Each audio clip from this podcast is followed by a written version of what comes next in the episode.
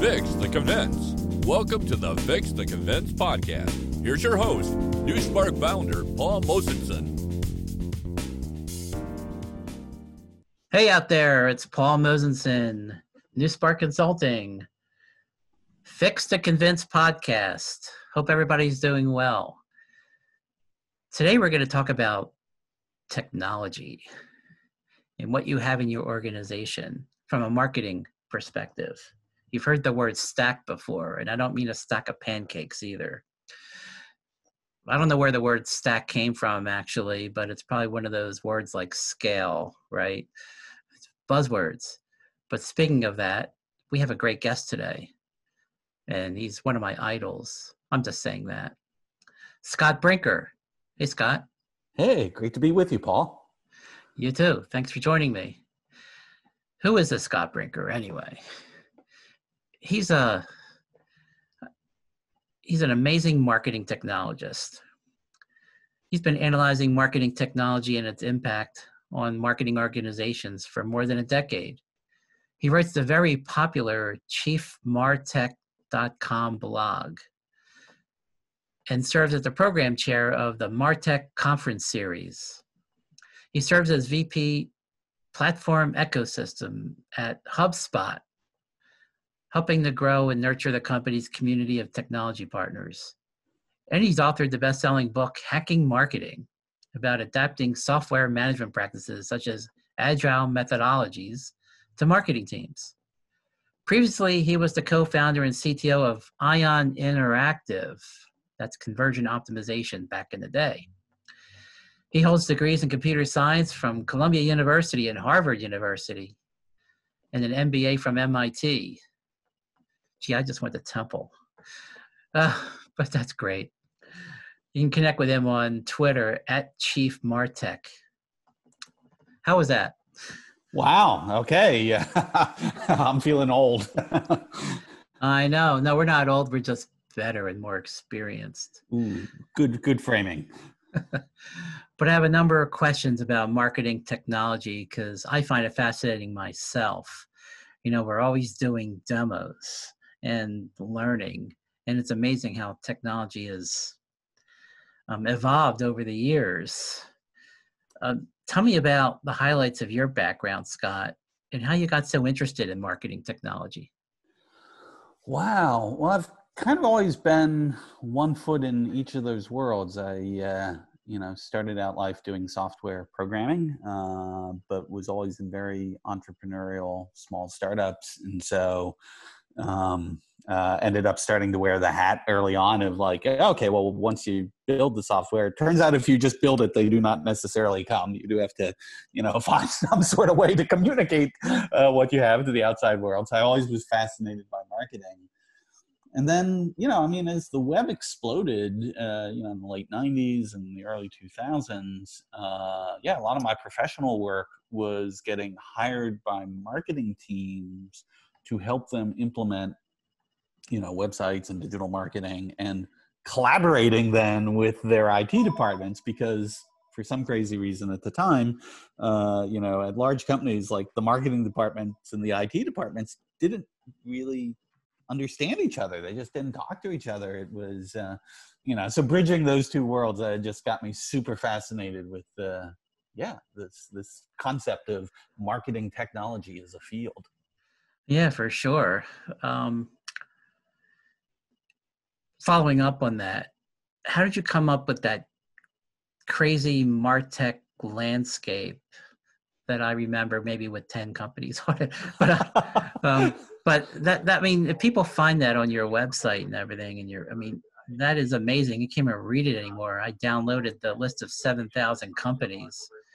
But, what are the key categories in this, and how many are listed now, and are you going to keep growing it? Yeah, this is one of these things that did not, go the way I would have expected or predicted. I did the first one that was about 10 years ago, simply because, what we were talking about earlier, trying to persuade senior marketing leaders that they should be incorporating technology management into some of their thinking and some of their team because, hey, they were just becoming really dependent on these technologies for how they executed their strategy. And so, yeah, I mean, you know, it started out like showing people 150 different MarTech companies, and everyone, including me, was like, oh my goodness, 150, you know, that's crazy. Look at how many there are. I know. And then to just keep doing it year over year and see it grow. Like, yeah, the one we released a couple weeks ago was like 8,000 on it. It has grown something like 50,000%. You know, it's just, it's insane. Yeah.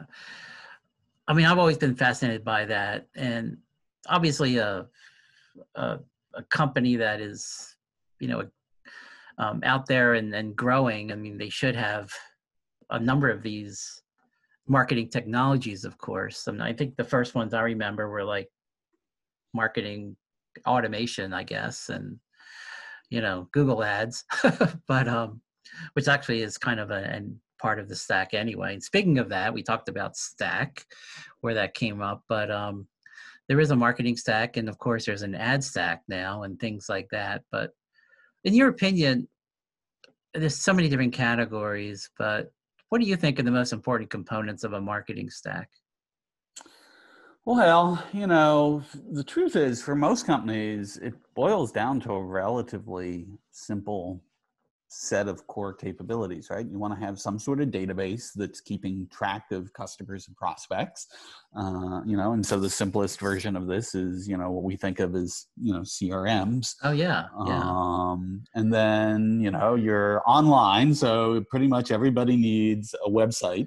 So you've got some sort of, you know, CMS or, you know, even if it's a, you know, simple thing like, you know, Wix or Squarespace, somehow you're like getting your presence on the web out there.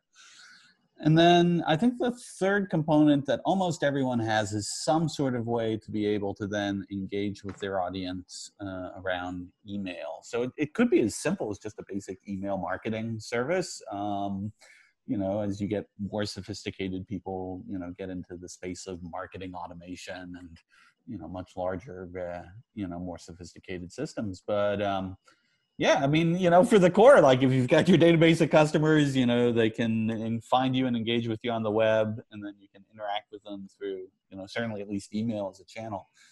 I think that's the seed of where all this grows from. Right, right.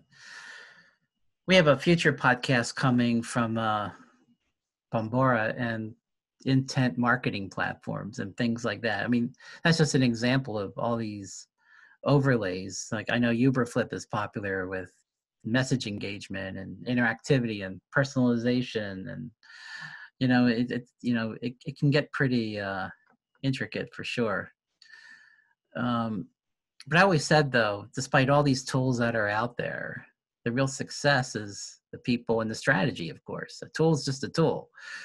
Do you agree? And why don't you elaborate on what makes these tools work and based on the strategy? Yeah, no, absolutely. I've joked for many years that marketing automation is not what it sounds like. That, oh, well, I bought some marketing automation, so clearly my marketing is now all magically automated. It just, you know, customers will just spew out at the other end, if only. Yeah, I think you're absolutely right. I mean, at the end of the day, the strategy and execution is everything. I mean, these tools, there are so many of them, but frankly, they're a commodity. I mean, anybody can buy any marketing tech tool. So that isn't going to, you know, inherently like distinguish your business. You know, it's entirely about how you apply this technology to you know, attract and engage customers in a meaningful way. And I think the fundamentals are always so much more important than the sophistication, right? Like, I mean, we were saying earlier, right? If you've got, you know, like a good website and people can find the right content about you and it's engaging and it's helpful, you know, the product or service that you're selling is well described, it's a good value prop, you know, when you're engaged with them over email or, you know, other sorts of nurturing channels, like you're being genuinely helpful. I mean, like if you're doing those core stuff, man, you are way ahead of you know, most of the companies out there. Right. And then I think like, you know, particularly as companies grow larger and they're either serving more sophisticated customers or just the state of the art of what people expect. Like, you know, people expect they can engage in a chatbot on your website or, you know, if the way in which they expect to be, you to respond when they try and engage with you over social media or things like this, you know, you start to layer in things where there are a lot of really interesting tools to support, you know, these additional channels, additional marketing tactics. But I think, yeah, you definitely want to keep that cart horse in front of the cart as far as like, okay, well, you know, it's great to layer in some of these more sophisticated tools, but you know, how exactly do you plan to use them to deliver more benefit to your audience is the North Star you want to use in that decision. Yeah. I mean, basically, I mean, what's the bottom line with a lot of these is, does it make my job more efficient? Does it make my communication to prospects more efficient and productive? And does it increase close rates? Of course, the bottom line. And, you know, you start talking about ROI and things like that. It's still a big picture. You have all these components, but when you put them together, are we doing our job better than we would before that? And that's the bottom line.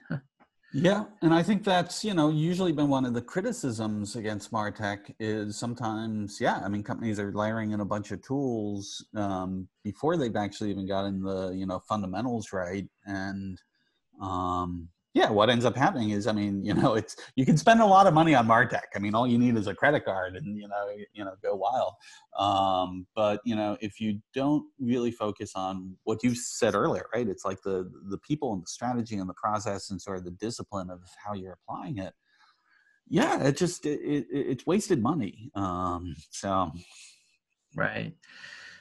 I mean, I know there's so many tools out there and, you know, you're 7,000 and growing, but how you find those, I have no idea. But a lot of Google searches. I guess. Oh yeah, I mean it's categories and probably like Google alerts and things like that.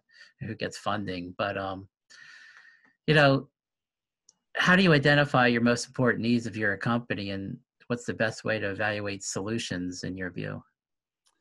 Yeah, I mean, so.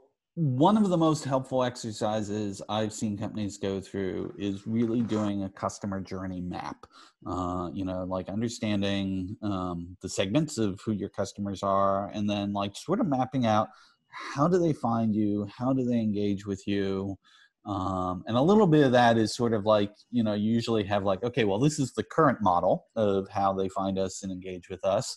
And then here's what we see as the future model is like, you know, we know our competitors are finding and engaging them in different ways, or we hear from customers, you know, what they want, you know. And so I think when you map it out that way and you try and divorce it from specific tools as much as possible, it's just trying to understand, you know, how do we remove friction from the process of customers engaging with us and being happy and delighted. And I think if you get clarity around that, then you're in a much better position to, you know, go to the next level and say, okay, how do we implement that? You know, and then you can start to evaluate, you know, different tools and technology strategies that would help you achieve it. Yeah, for sure.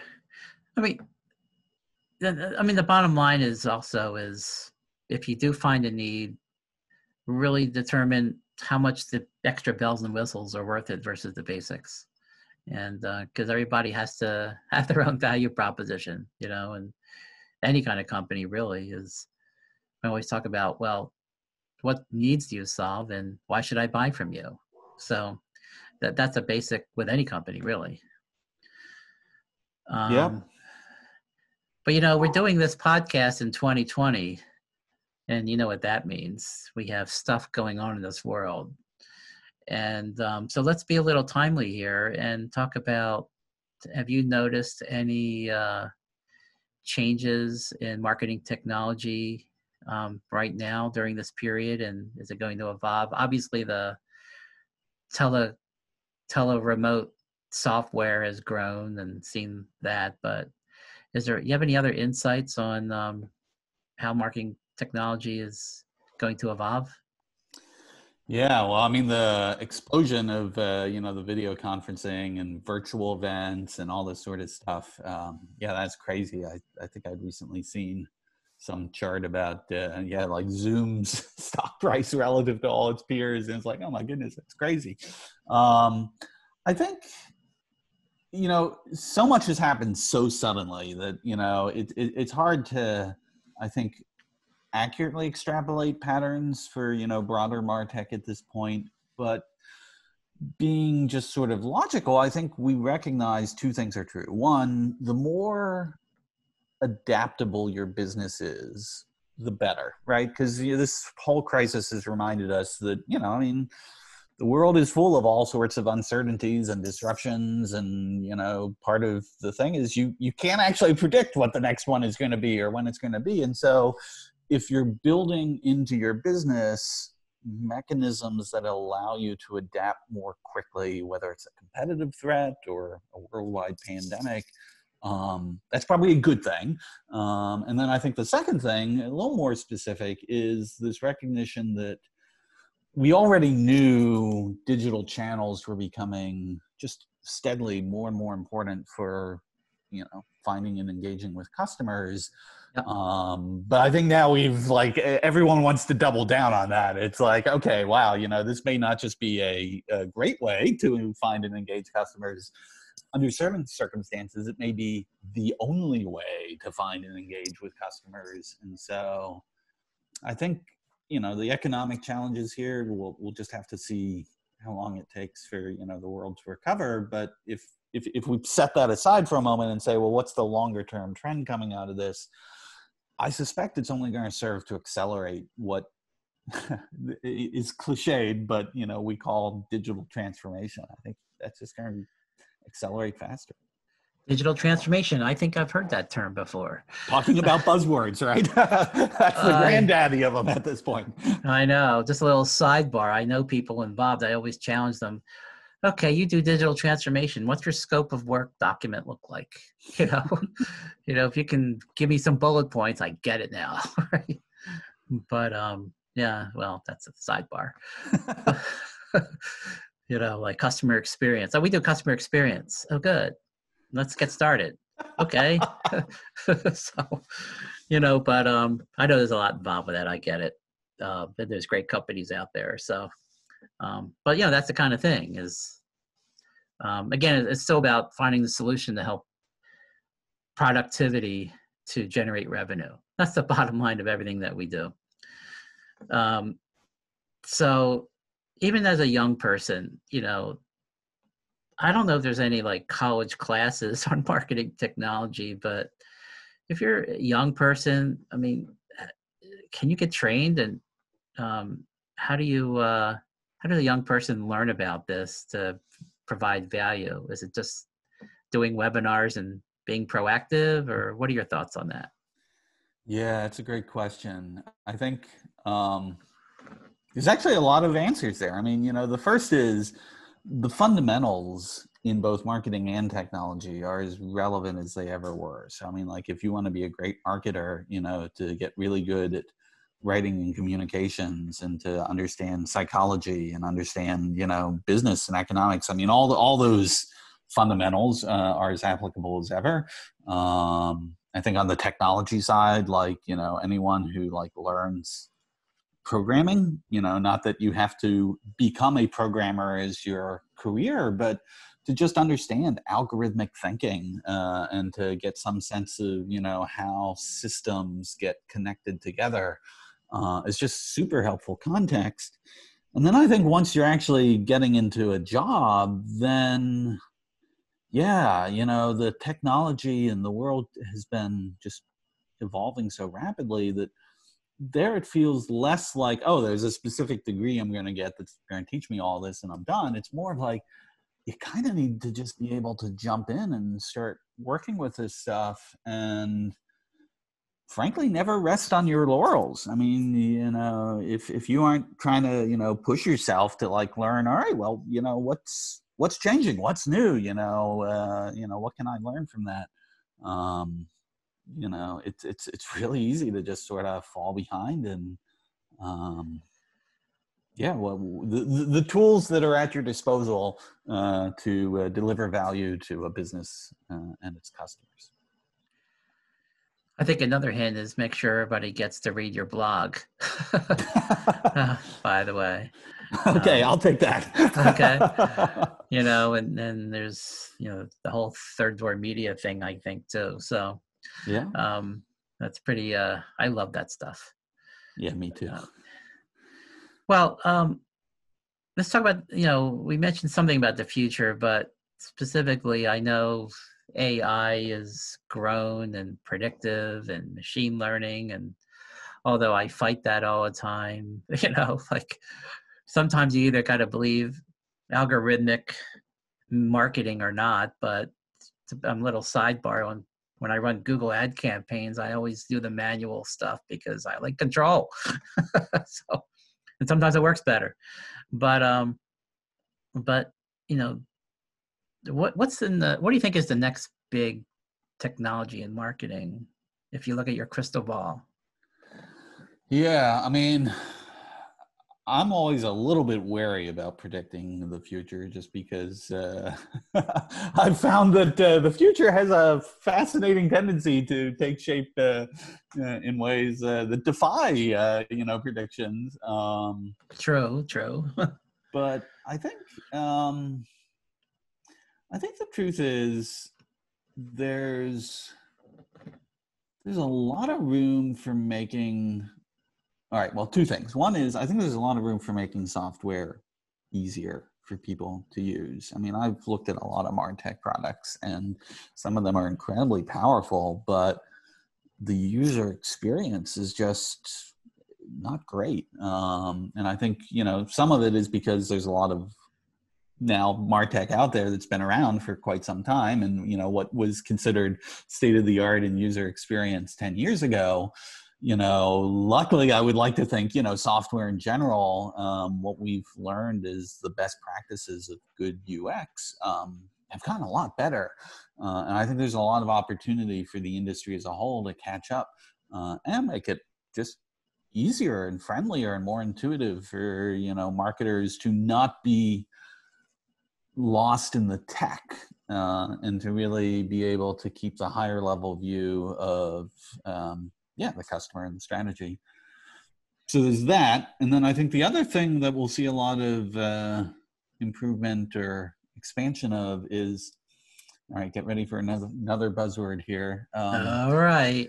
These tools for quote unquote citizen developers, this idea of saying, I'm not a software programmer, but I have some particular process I want to build for either a customer to engage with me a certain way, or maybe for my team to have a certain workflow.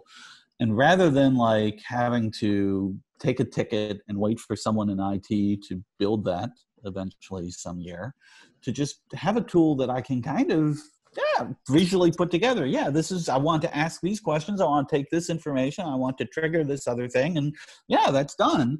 And just be able to do that and publish that.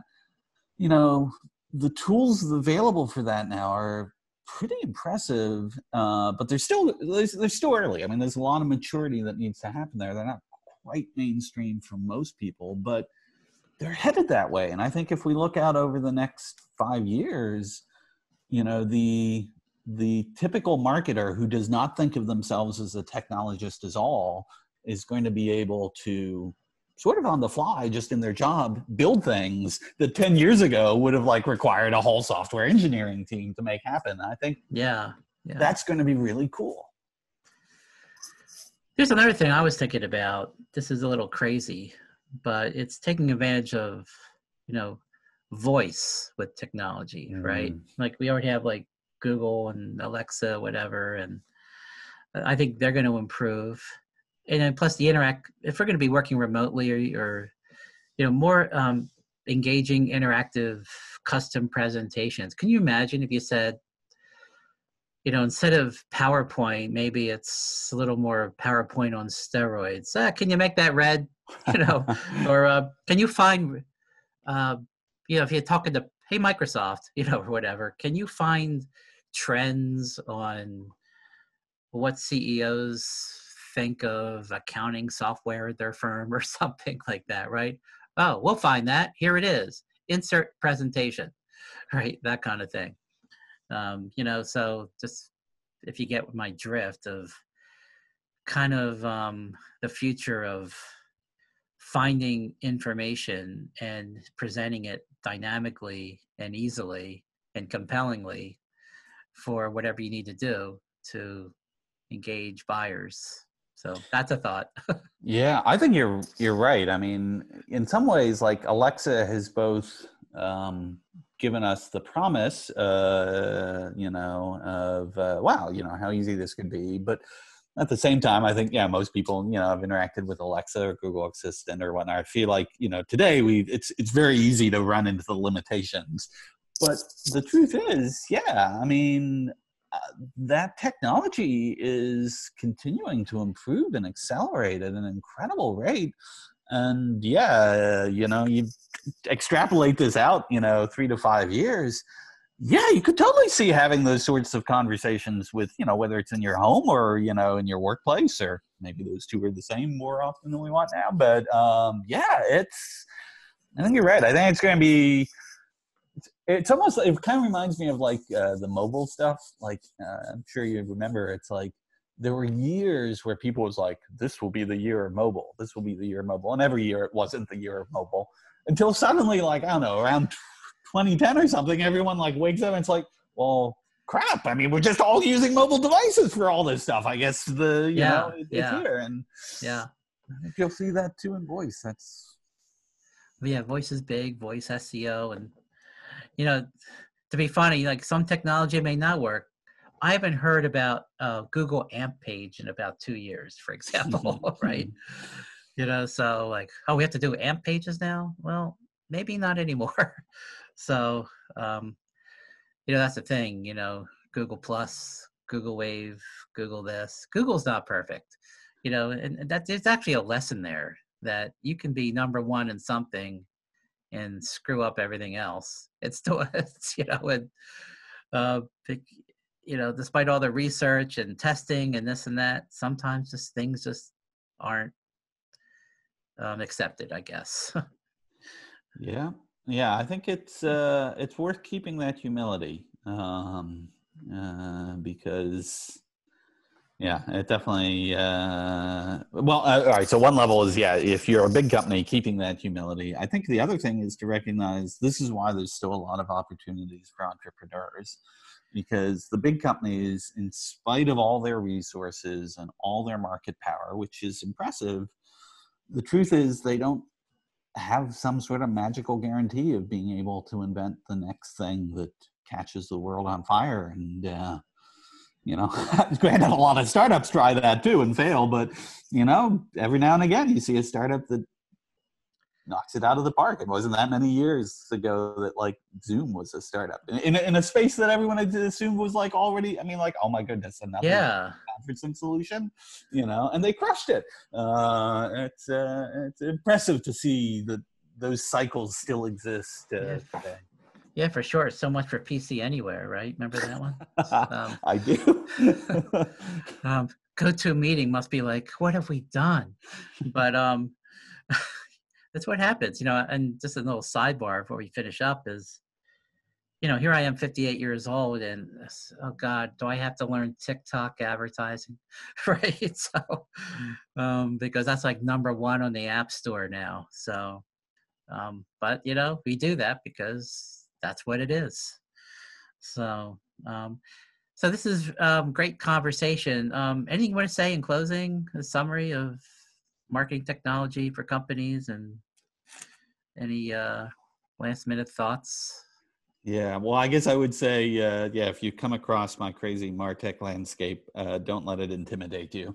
You know, as we were talking about earlier. You know, what really matters is the fundamentals. You know, get some core capabilities and apply them really well towards your customers and your business, and yeah, just keep learning. And, you know, it's everyone looks at it and feels like, wow, that's a really crazy landscape. So, you know, wrap it up in a little ball, toss it to one side, and, you know, focus on what really matters. Yep. Yeah, I get to see right now. How's your stack? Well, do you have that in your stack? My stack. Your stack. My stack's better than your stack. Well, we have this in our stack. Oh, can I see your stack? Whatever. But I see it out there on LinkedIn all the time. But anyway, Scott Brinker, thank you for joining me today, and good luck at, you know, your current position at HubSpot, and keep sharing the content, because we got to keep learning and keep growing despite what's going on. And thank you.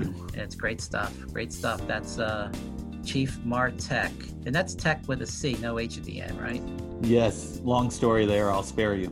But thank you. Chiefmartec, TEC.com. All right. Well, thanks for joining me, and you know, look forward to seeing you guys at the next podcast. Seeing you guys. Why did I say that here? But you know what I mean. Fix to Convince. That's our podcast. We got other great topics coming up, and have a great day. Thank you. Thanks for having me, Paul. Bye. Thanks for listening. Subscribe to get more marketing optimization insights. Fix the Convince.